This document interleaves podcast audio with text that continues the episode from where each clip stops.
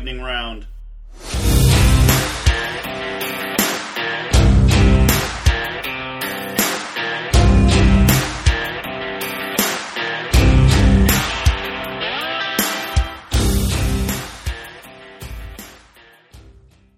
Welcome, welcome, welcome.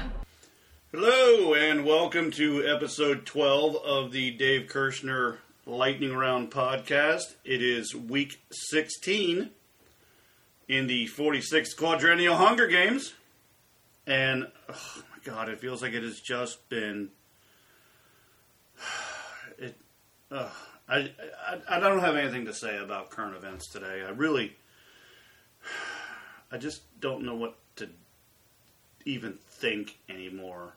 It, it really, I mean, really, the only prevailing thought is, well, one step closer to socialism.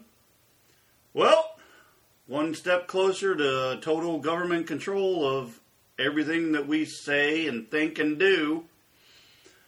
And the third thought is, well, it's going to be a tough one to shoot our way out of if they keep going down this path unchecked. Oh man, I I just don't know what to say about it anymore. It is it's mind-boggling and baffling, and I honestly I'm I'm just not that surprised because uh, the bait and switch that um, we knew was going to happen because of the people that Biden was surrounding himself with were unabashed socialists, wannabe communists, big government is good government type people. You knew that it didn't matter what Biden said or stumbled his way through on the campaign trail.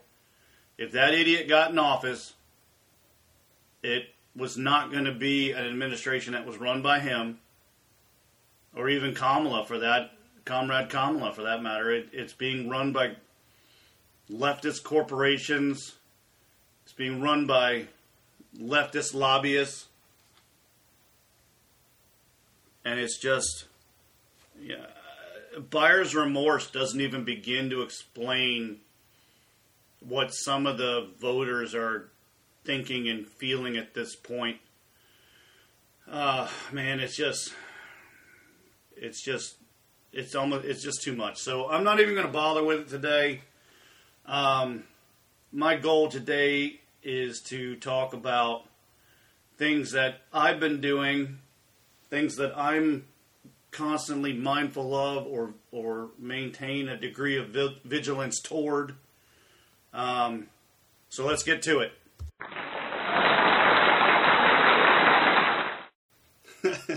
Not sure why I threw the applause in there, but it just felt right, so I did it.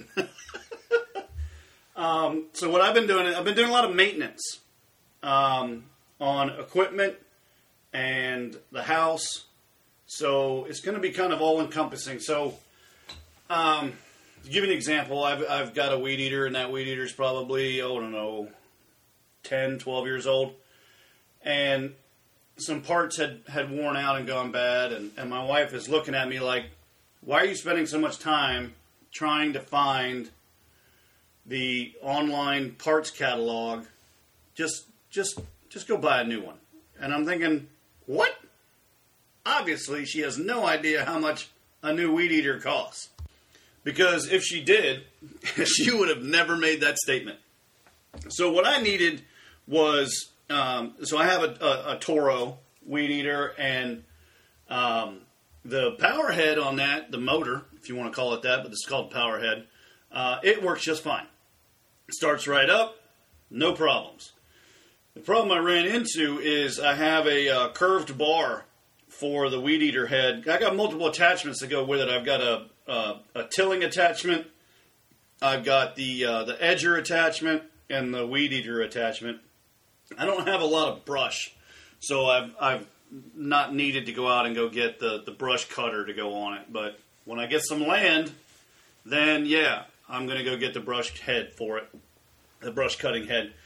But what I ha- when I want to edge something with the weed eater, after I've already edged it with the the metal blade, like around curbs and sidewalks and driveways or whatever, um, I maintain that cut edge with with the weed eater head, and with this particular model model because I have a curved bar on it, I can rotate the the weed eater head so that it functions like an edger, and not just you know going in and, and cutting parallel to the ground as in a normal weed eater fashion like you would around a fence post or something. But the uh, the the tightening the screw the nut whatever once I once I un, once I loosen it up and I rotate it and I can tighten it back up it keeps stripping that screw that little it's like a little drive I guess got a little red handle on it it keeps stripping that the threads on that two inch uh, bolt of sorts. And so I bought a new one and actually what I did is I bought three of them. Because I keep wearing them out because I we use it so much. And uh, so that was that was like three dollars each. And then at the tail end of last year, at the end of last season, gardening season, um, the the oh, what do you even call it? It's like a grass uh, blocker, the shield, the the grass shield that's down at the head. I had a piece on that kind of break off, so I replaced that. That one cost me five bucks. So, so nine and five is fourteen, plus plus ten dollars in shipping. So it cost me twenty four bucks to fix a piece of equipment that didn't need to be replaced. So if you're getting into the preparedness game, or you're trying to maintain your desire to stay in the preparedness game, whatever you're uh, wherever you are in your in in your walk, let's call it that. Um, you need to be looking to maintain your equipment. Uh, there's no reason to go out and go buy one. I mean, if the wife knew that a brand new weed eater that with the types of things that I needed to have, and I would have to replace them all because they're not, you know, different brands aren't always interchangeable. Um, for example, the place where I bought this Toro uh, weed eater and the various attachments that went with it, they don't even carry Toro anymore. They only carry Husqvarna. So those parts, those those um, different interchangeable heads, aren't interchangeable with the with the power head. So I would have to buy all new parts to go with it, and so you know instead of spending three hundred dollars or two hundred fifty dollars, I spent twenty four. So it's all about being able to maintain your equipment, but it's also about knowing how to maintain your equipment and being able to go in and do if you don't have the original owner's manual that came with the weed. That thing's 12 years old, man. I got no idea where the owner's manual is for that thing. But if I had it, it would have told me where I could have found the parts, and it might have had a parts breakdown diagram or something. But it, you know, in the in the age of the internet, all that crap's online. So I just wrote down, you know, I went over to the power head and I wrote down the model number and the serial number. And I came upstairs and I said, parts diagram, Toro Weed Eater, model number one two three four five six seven, And blip, came right up. And then you could click on the different blow ups and say, oh, uh, if you're looking for parts for your power head, click on this one. If you're looking parts for the shaft, click on this one. Parts for the, the, the weed eater head, click on this one. So I could blow up the different images and then see exactly what the part number was that I needed so I could go in and just order that one part number. I don't need the whole weed eater head and I don't need the whole shaft assembly. I just needed this part and this part. And because I wear out the uh, the locking mechanism for when I turn the shaft, I bought extras because when you have the ability to get extras in a land of plenty, you should get extras. That way, you don't have to keep going through this exercise every year or two to go find the part or do it. Just get some extra ones when you can. And the same thing goes for vehicles. If you're if you're going to be handy with a vehicle, and there are things that you can do on a vehicle yourself, when you can afford it, you should get extra parts whether that's belts or shocks or a starter or an alternator or a you know a fan belt, whatever. Uh, spark plugs, uh, the spark plug wires, what you know, whatever it is that, that you're comfortable doing, you should get extras so you don't have to deal with the hassle of getting it to the mechanic, getting a ride home from the mechanic, organizing a ride back to the mechanic to go pick it up, or you know, walking to go get it, or you know, somebody's going to come, you know, whether that's a, a garage that'll pick you up and drop you off, whatever. You need to be able to do some things on your own. And I remember when I was a kid, um, I went fishing with a buddy of mine. Same guy I went uh, quail hunting down in, in North Carolina. And um, my wife says my accent always comes back whenever I say North Carolina. So that's kind of funny. Um, and then when I'm really drunk, I'll say North Kakalaki. I don't know why I just thought of that, but I did. Anyway, um, I went down there and and uh, we were doing some fishing off the coast, uh, off the Outer Banks, and there was this crusty old fisherman. I'm, I'm sure he's long since passed. I mean, that guy looked like he was from the time of Moses, but that was probably mostly just sun damage on his skin. But and this was also back in the time when you could drive on the dunes down there in, in the Outer Banks, and you could drive right out onto the beach. And uh, he had this old 1977 Ford F-150, and it had it was jet black, but it was faded obviously because it was so old. This was in 1992, 93.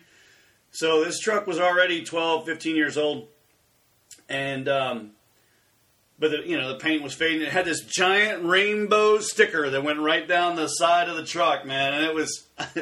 this was before the rainbow sticker was uh, taken over and appropriated by the the alternative side of the house with making the the rainbow flag synonymous with gay and lesbian rights. I mean, this is the 70s, so the rainbow sticker didn't mean anything other than a freaking rainbow sticker. It didn't have any political connotations to it. And um, so I walked over to this guy and I asked him if, you know, I, I think it might have had a for sale placard in one of the windows. And I, think that was the impetus for me to go over there and talk to him.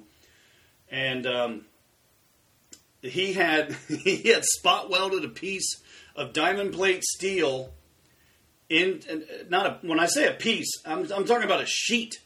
He had put that and spot welded it into the bed of the truck because he'd been driving on the beach for so long with all the salt water that the tires had churned up all this salt water for so long that the entire bed of the truck had eroded away. And he was using the diamond plate steel to help hold the sidewalls of the bed on so they wouldn't fall off and flap out when he was driving down the road. so I was building houses at the time, and I had a little little change in my pocket going jang on lang. And so I bought that truck from that crusty old fisherman for I think it was about a thousand, I think it was a thousand dollars. And I, I, brought it home and I went over to a buddy's house uh, a few weeks after I got it, and and um, his dad owned a whole bunch of uh, pick and pulls, and I pulled that that rusted mess into the driveway of this kind of. Uh, it was a, it wasn't a mansion, but it's kind of a stately estate of sorts. In uh, this was in Pinehurst, North Carolina, and uh, you know, right along Pinehurst Number Two, very famous golf course, the whole bit. And his dad came out of the house and said, "You are never to park that that piece of shit in my driveway again. Get it out of my driveway. You're leaking oil on my concrete. Yada yada yada yada yada." So he made me move the truck. So I put it up on the street and walked back down to the house. and he said, Boy, what the hell is that? And I was like, Dude, you like my truck? I bought my new truck. And he was like, Oh my gosh, what what are you going to do? I said, I got a lot of repairs I got to do to it. But uh, he said, Look, here's what I'm going to tell you to do. First thing to do is go down to, to Napa or Advanced Auto Parts and go buy the Children's book. And it'll tell you how to fix everything on that truck. I said, Oh, okay, that's a great idea. He said, Second thing I'm going to ask you is how much money do you have left after buying that piece of shit? and I said, oh, I got about I got a couple hundred dollars left, you know, but I'm, you know, I'm still working and and what have you, and and uh, he said, all right, here's the deal. I want you to go down to the pick and pull down there in Rockingham. You know where it is? And I was like, yes, sir. He said, go down there and uh, go find a manager, Jasper. I remember his name now, Jasper. Uh, he runs that pick and pull for me, and you go tell him that I told you you could get anything you want on the lot, and you hand him two hundred and fifty dollars. And I was like, well, what if it doesn't cost? He goes, come with me, and we went up to the truck, and he said, uh, you need a new bed, okay? That's a hundred bucks. You need a new uh, passenger side fender. That's fifty bucks you need a new mirror here, you need this, you need that. I mean, he literally just went around the truck. He didn't give it like a full blown inspection, but it was just looking at it. And he was like, "You all right? So you need all of this stuff, and if you were going to go to my pick and pull and you didn't know me and you didn't have this favor being called in by me for you, you would easily have to pay about six hundred dollars. So I'm going to give you all this stuff for two hundred fifty dollars. You get all this stuff fixed, and then you maybe I'll let you park in my driveway." I was like, yes, sir, We'll do. So the next weekend, I went down there and I got all my stuff and I took a full tool set with me and and you know I was like, look, if he's going to give me all this stuff and I only got to pay 250 bucks, I went and found every single truck on that lot that had matching parts. So I went and got two starters. I got alternators. I got new doors. I got two new fenders for each side. Why? Because I was a little redneck and I like driving my truck in the dirt and in the mud and in the woods and off road and and I knew I was going to hit shit. And I knew if I had to go back down there, I wasn't going to get that part for $250 for a whole truckload of stuff. I was going to have to pay full cost. So I got extras. and that book from, I think it was Advance Auto, or maybe it was Napa. I think my only t- my town only had Advanced Auto. I bought the book, Children's, C H I L D A N apostrophe S, Children's, and it literally taught me how to do everything on that truck, how to fix it, how to replace it, how to tune it, how to do all this stuff. Uh, and when it was all said and done, the only thing that I had to go back for was the front drive shaft because that crusty old fisherman on the coast didn't tell me it wasn't four wheel drive compatible because he had broken the front drive shaft.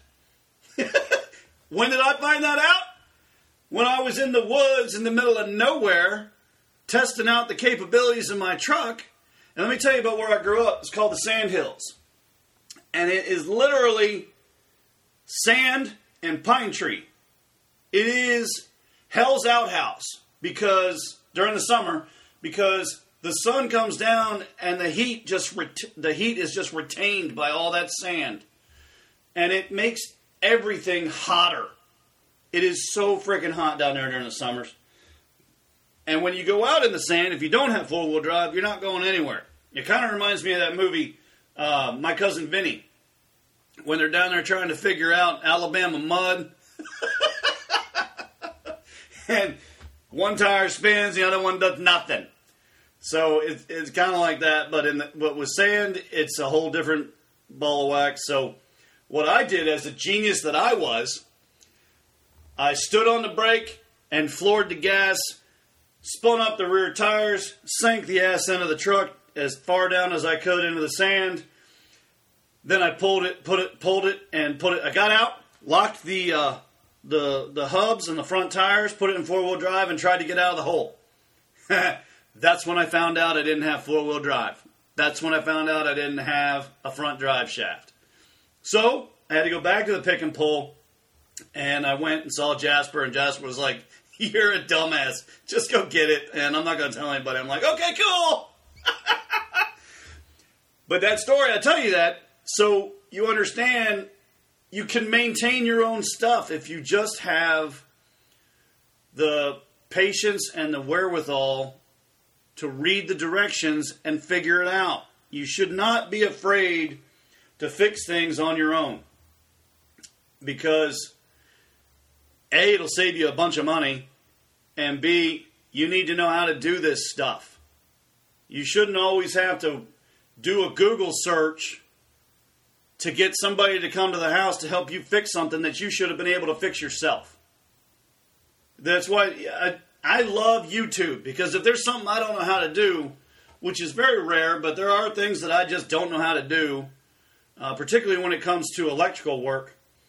I, will I'll sit there. I'll, I think before I even buy a single part, I'm doing a whole bunch of research on the project that I'm just considering. And I will watch 10, 12, 15 hours of YouTube videos to learn different ways to solve that problem. Because somebody said, hey, I'll be helpful. I'll tell somebody, I'll teach somebody how to do it and videotape it, and then they load it up on YouTube. You can find just about everything that you want to learn about up on YouTube. For example, in part four, no, three, part three of the book series, I had a chapter that was dealing with a lot of medical stuff. And I had shot one of my characters, and I needed to make sure a, I, that I didn't kill him, but I needed to be able to keep him alive in a realistic manner. So I reached out to some folks on a forum. Uh, one of them I knew was a doctor, and I was like, "Hey, this is what I kind of wrote up. What do you think?" And he was like, "All right, first things first. I wish people would stop putting tampons in bullet wounds. That's not how that shit works." and he said, "The next piece of advice I'll give you: go to YouTube and watch videos about how to put in a chest tube." I was like, "Okay." I can do that, you know. And, and he was like, instead of a, shoving a tampon in a bullet hole, you want a Bolin chest seal. So make sure you have a Bolin chest seal in your med kit. It'll help. It'll keep the, the lung from deflating and it'll allow air to get out uh, what, and so on and so forth. So, I mean, I probably watched 15, 20 hours worth of medical procedures, but it was all on YouTube. I'm not a doctor, but I know how to put in a chest tube now Come on over. Let me try. It'll be fun. Said no one ever. Uh, so anyway, that that's about car maintenance. It's about equipment maintenance. So you can do these things, um, but you just need to know how to get the right uh, search criteria into your your string of of words. So it, you need to you need a model number or you need a serial number, or you need to know the manufacturer.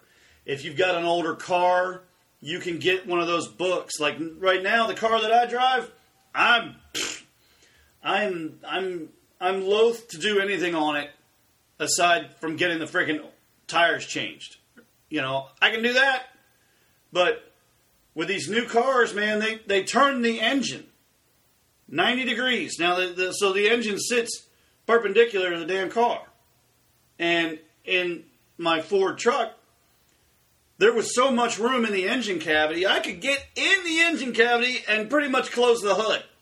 There was that much room in there. Now, the hood compartment is so compact and they've got so much gear and electronics and, and all kinds of crap in there that you can't barely work on it. A, and, and you're going to need um, specialized tool to, be, to, to even get to stuff. It they've made things so difficult to maintain and in the process they made everything so freaking expensive for the life of me i cannot figure out how these people are driving brand new ford and chevy trucks because I'm, I'm, thinking to myself you know what you know uh, the kids i got one kid in college and one will be in college in 2022 and i'm thinking you know what it's time for me to go get i, I don't need a four-door sedan anymore I'm going to go get something fun. I'm going to get a truck, or you know, I'll go get another Jeep. I used to have a Jeep Wrangler, and I did all kinds of stuff on that Jeep Wrangler too. Went and bought the children's book, fixed it myself. But my problem ran in. Uh, the problem comes in with the price tag. They've got so much stuff that they've put into these trucks, whether it's different types of materials or it's all of the computers and the electronics and the wiring and, and all of these different capabilities and and it just how somebody can afford seventy to eighty thousand dollars for a truck is beyond me. because to me, and, and maybe I'm old school, but hey, I don't want a car payment. But if I do get have to get a car payment, then you know, 300 bucks was, was was my max. It's been my max since 1991 when I first started buying cars. You know, if I had to pay more than 300 bucks, screw that, I'm not doing it. I'll save up, get a bigger down payment if I if you know, or else I'll just wait and pay cash for something. But these guys, I mean, people nowadays, they've got like a $1200 a month lease. I don't know how you afford that. Obviously, you chose a better career than I did and I they, I think they pay me a boatload of money, but I'm still not paying twelve hundred dollars a month for a freaking car. Not gonna do it. It drives me nuts watching that, or you know, ah, I don't know how people do it. I really don't, and and it's a really touchy subject. People don't like talking about money. They don't like talking about what their income was. I got no problem with it. I don't care. You ask me a question, I'm going to answer it. I don't care. But you know, and I'll and when I do tell you, I'm like, look, don't say I'm overpaid. I've been doing this shit for 25 years. So you're five years out of college. I don't think that you deserve to be paid what I get paid because you don't know how to do three quarters of stuff that I know how to do. In fact, I've forgotten more crap than you're going to learn in the next 20 years. So give it a rest, Scooter. You're not getting the corner office with the windows. Get back in your cubicle and pay your dues. I don't know. That's a small rant, but that just kind of stuff really just pisses me off. Anyway, the other thing that I fixed was a grill. Um, and I, it seems so stupid, but it I the the crossover pipes. So I've got a three burner grill, and the main burner is the center burner, and that's the one that the igniter's on.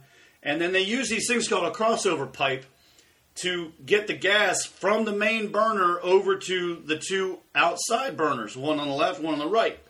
And it lets the gas kind of funnel through that, and then you can ignite the left and the right burner. Well, both of my crossover pipes had, had rusted, and literally I went out there to use it for the first time a week or two ago, and, you know, I look inside as I'm getting ready to ignite it, and I'm like, what is that? And the crossover pipes had rusted over the winter and fallen down into the grilling cavity. And I was like, well, that sucks. And I bought this this whiz bang grill. I bought it at Sam's Club, um, and it's like uh, I, uh, one side of it is for ga- uh, wood and charcoal, so I can use it as a smoker um, or a charcoal grill. I can cook over an open fire inside the the the right hand bin because it I can it's got a big cast iron door on it and I can put firewood in there and it's great. And then the left side is a three burner gas grill, and then on the on the outside of that, off the left side is is a searing grate. That thing's awesome, man. That thing I don't know how they figured out that, but you just chuck a steak on there and it's like seared then you can chuck it on the on the charcoal. You can chuck it on to the to the gas grill, whatever you want to do. But anyway, this crossover pipe, there's two of them. They had rusted through, so I just went online. I started doing Google searches. I was like, Member's Mark uh, gas grill parts, and you know, and I found a, a, a random website, some dude up in Minnesota or Wisconsin somewhere, and I mean, he had parts coming out of the wazoo, and it literally had, they had three or four different crossover pipes, and you know, so literally you get out a tape measure, and you're like, oh well, that one's six and a quarter, that one's five and an eighth, and that one's seven and a half. So let's see how big mine was. Okay, mine's five and an eighth, so I'll buy that. So I got four of those. I only needed two, but I bought four. Why? Spare parts. If I know that I haven't had that grill but three years, and the crossover part, crossover pipe is the part that had failed means it's going to fail again. Get extra parts. They were like three bucks a piece. I'm like, okay, great. Twelve dollars. Ten dollars shipping and handling, twenty-two bucks. So now for my weed eater I spent twenty-four. For my grill I spent twenty-two. And if I'd have had to replace both and the extra heads that went on the weed eater, I'd be out six hundred bucks. And instead, I'm only out 46. Hey, man, that's a win. I'll take it. Know what I mean? Learn how to fix and maintain your equipment. And it doesn't just have to be a lawnmower, a weed eater, or snow blower, backpack blower. It doesn't it doesn't have to be a piece of lawn equipment or farm machinery. You need to learn how to fix stuff at your house too. How many of you actually know how to replace a window? You know, like when we bought this house, this house was built in 1944. It had original single pane wood windows. And I had to replace a few of them, and my wife is over there on the other side of the window. You know, I'm outside on a ladder, shimmying up the ladder, carrying a window, and she's like, "Oh my God, don't! How are you going to know how to do that?" I'm like, "Hello." I built custom luxury homes on and off for ten years. It's not the first window I ever installed. I did not tell her the following story.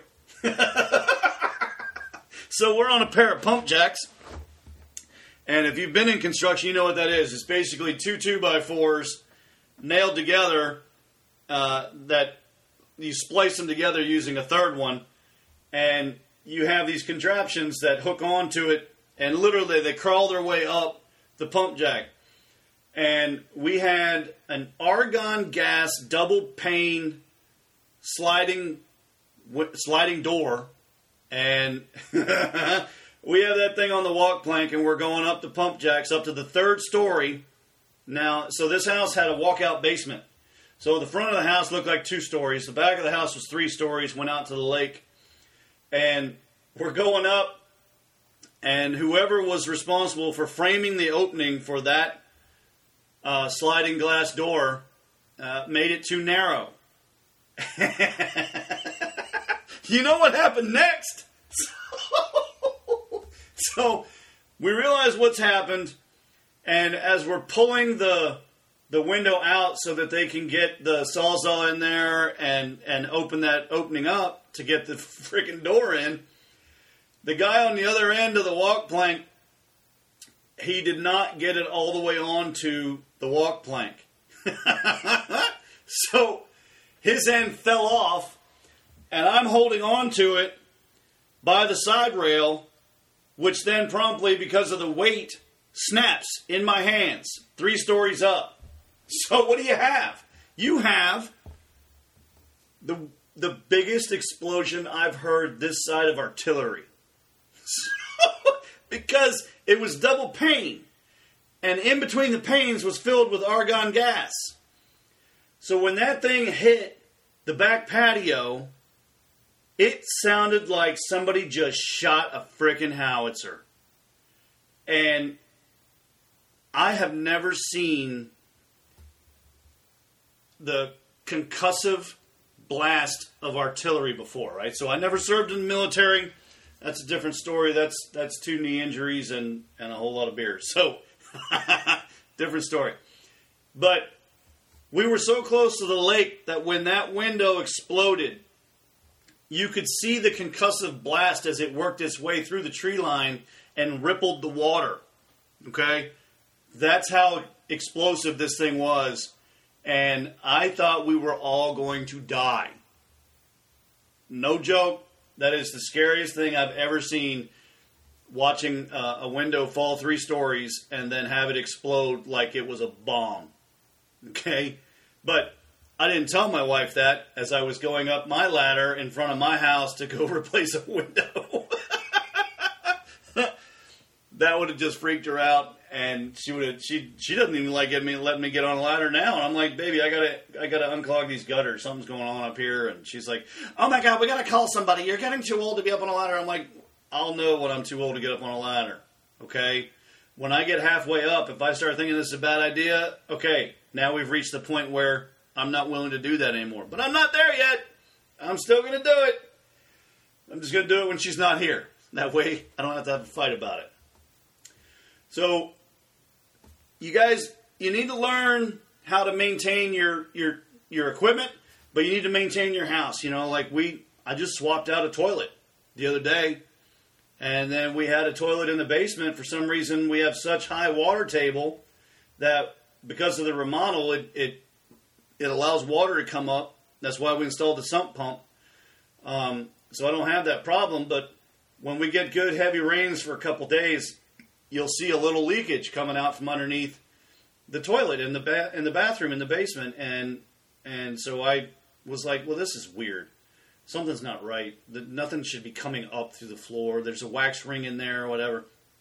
So I pulled the toilet, turned it upside down, and lo and behold, what we discovered was that that the, the porcelain on the underneath side of the toilet did not come down and mate with the wax ring. It was a very it had a very high arch up in there.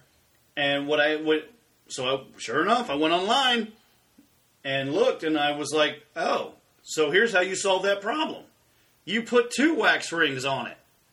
That way, when you seat the toilet again, it is now mated with the wax ring. So you got your bolts, which are always those bolts always drive me nuts. They move around, and I can never get them to lock just right. I'm getting better at it. But that that particular toilet required two wax rings, and then you know here's the ultimate test. It rained off and on pretty much all week this week, and I didn't have any. And and I know the water table came up because I have, kept hearing the sump pump go off. So it's important to know how to maintain your stuff. And if you can't figure it out, ask questions from people that you know already know how to do it.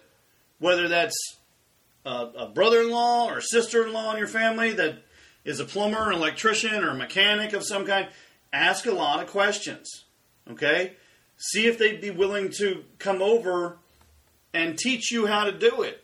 Let you do the work and they can just point, you know, like a like a state worker. That's kind of a joke, my own little funny joke to myself because I work with a lot of state workers. But I'm talking, you know, when you're driving down the road in the construction site, and you see one dude leaning on the shovel and two other dudes working.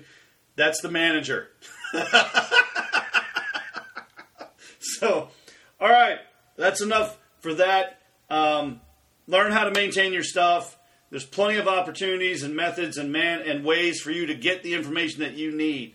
Don't be afraid to go look it up. Don't be afraid to ask questions. All right, you're going to need to know how to do this stuff.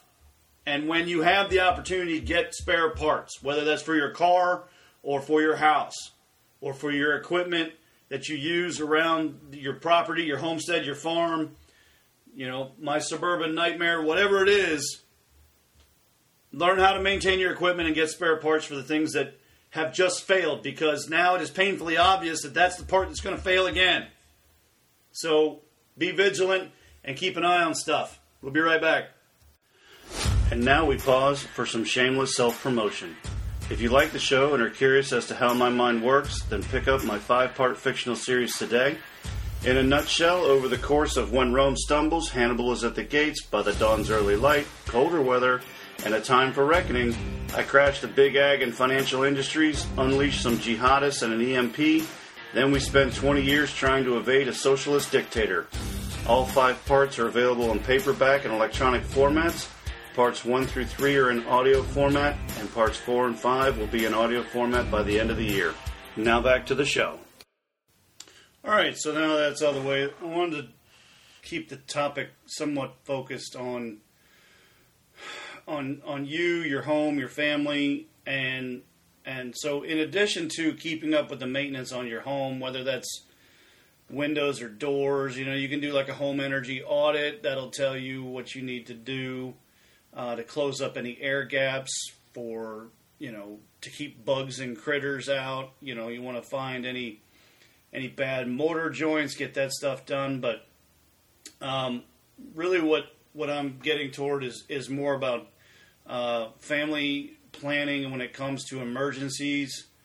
Uh, so, but it's it and it's not limited to just your domicile.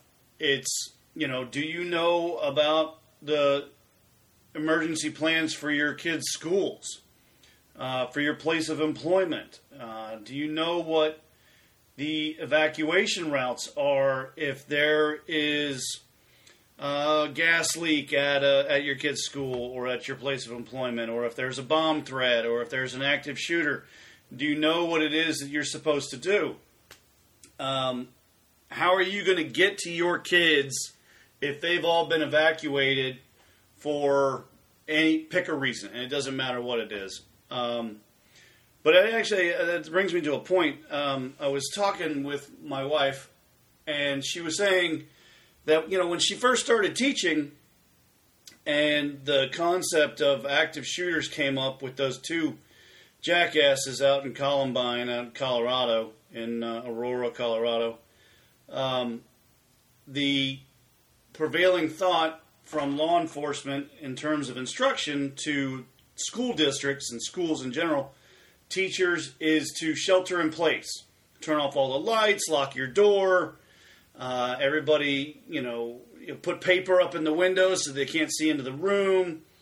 Uh, you know, huddle everybody out of line of sight. Uh, you know, huddle them up in a corner or something. And then more shootings took place in the workplace and in schools. And that thought process shifted. And it was lock your doors, but you know, if you're on the exterior, break out a window, get your kids out. Uh, if a kid is uh, petrified, in shock, scared, unable to move, leave them behind. Get out of the building, get as many out as you can. Then COVID happened, and now, now they're saying leave your doors open. We need airflow. So we've gone from protecting you and trying to give you best guidance for active shooters and things like that. You know, keeping your door shut. Now COVID happens, and they're more worried about a pandemic that will only kill 0.005% of the people that actually get it versus an active shooter. So she thought that was an interesting dichotomy, and she wanted to share that with me. But um, when it comes to uh, planning, workplace, children, what have you, um, you know, you need to be aware of what the contingency plans are for evacuations and, and what the protocols and procedures are for that. So you need to be aware of that and one of the things that you can do, at least for your family, when it comes to that, is is is knowing and getting copies of important documents together, and and having them stored in a in an offsite location that you can access in an emergency. And these documents could be anything from uh, marriage licenses and divorce decrees or death certificates uh, any any house or land deeds, uh, vehicle titles, social security cards, birth certificates, passports, uh, copies of those you can keep in the house, but you know keep the originals somewhere safe, safer. You know because your house could burn down. The likelihood of a bank burning down with a safety deposit box is far lower than your home. Um, but you also need to be keeping track of any living wills, organ tissue donation, DNR statements, uh, any documentation that deals with these important topics. You need to be aware of those things. Um, your military records, that's a big one. Um, your your DD 214s and things of that nature. So uh, these things, they go, in my mind, they go into the same bucket as home maintenance for me because I think of them in the same light, in the same way as I would um, of making sure that my my mortar joints on my chimney are are are good and nothing's falling out and I don't have busted up windows and I don't have air gaps and old rickety doors. Um, you know the the plumbing on my house. I mean all of these things that's physical home maintenance. And then you have the rest of home maintenance, which comes in the form of papers and and and, and documentation. So, and a, an offshoot of that is emergency planning for evacuations and you know how uh, whether that's a phone tree or do you have a meetup location? Do you have um, a way to get in touch with your child or your your loved ones, your spouse, significant other, what you know, whatever it is? Do you have a means to communicate with them in an emergency? Now you have to remember, if there's an actual emergency, the cell towers are going to fill up fast whether that's through um, FaceTime calls or regular cellular calls, texting, all of that's going to try and run right through the cell tower and it's going to clog it up. So it's for that reason that we still have an old um, rotary phone. Now it's push button, but you know it plugs into a phone line, and we have a phone jack, and we use that when we lose power um, we literally we never answer the home phone, um, we, but we keep it for emergencies because cell phones die.